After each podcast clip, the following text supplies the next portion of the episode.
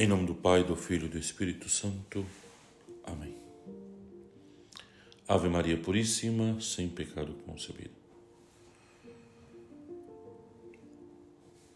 Hoje, sábado 7 de agosto, sábado da 18ª semana do tempo comum e também primeiro sábado do mês.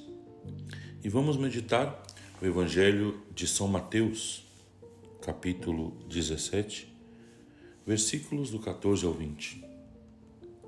Se tiverdes fé do tamanho de um grão de mostarda, nada vos será impossível. Hoje, uma vez mais, Jesus dá a entender que a medida dos milagres é a medida da nossa fé.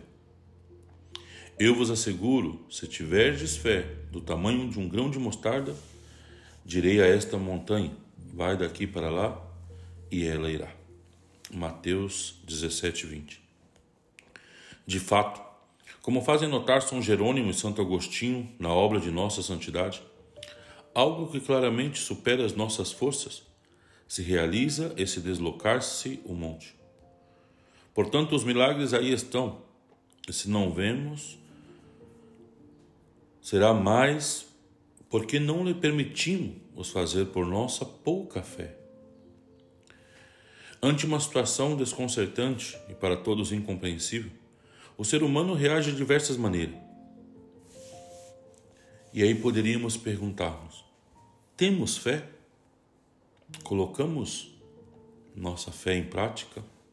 Ou sou pessoa que dizemos que temos fé quando está tudo bem em nossa vida, quando está tudo tranquilo? Mas somos pessoas que de verdade cremos nas palavras de Cristo?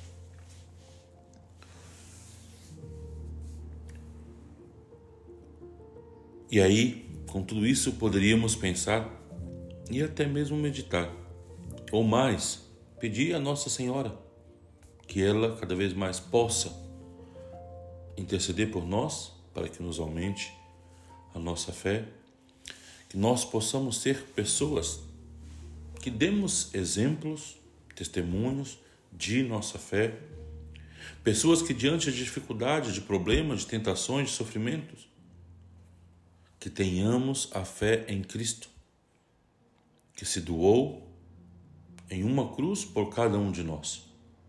E aí nos dizemos que não existe amor mais grande do que fez Cristo, amor maior do que fez Cristo por cada um de nós. E nós, o que fazemos por Cristo?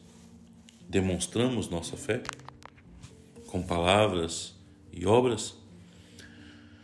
Por isso, neste primeiro sábado do mês, Vamos pedir a Nossa Senhora para que ela, como nossa boa mãe, interceda sempre por cada um de nós, junto a seu Filho Jesus, para que dia após dia, sempre mais, possa aumentar-nos nossa fé.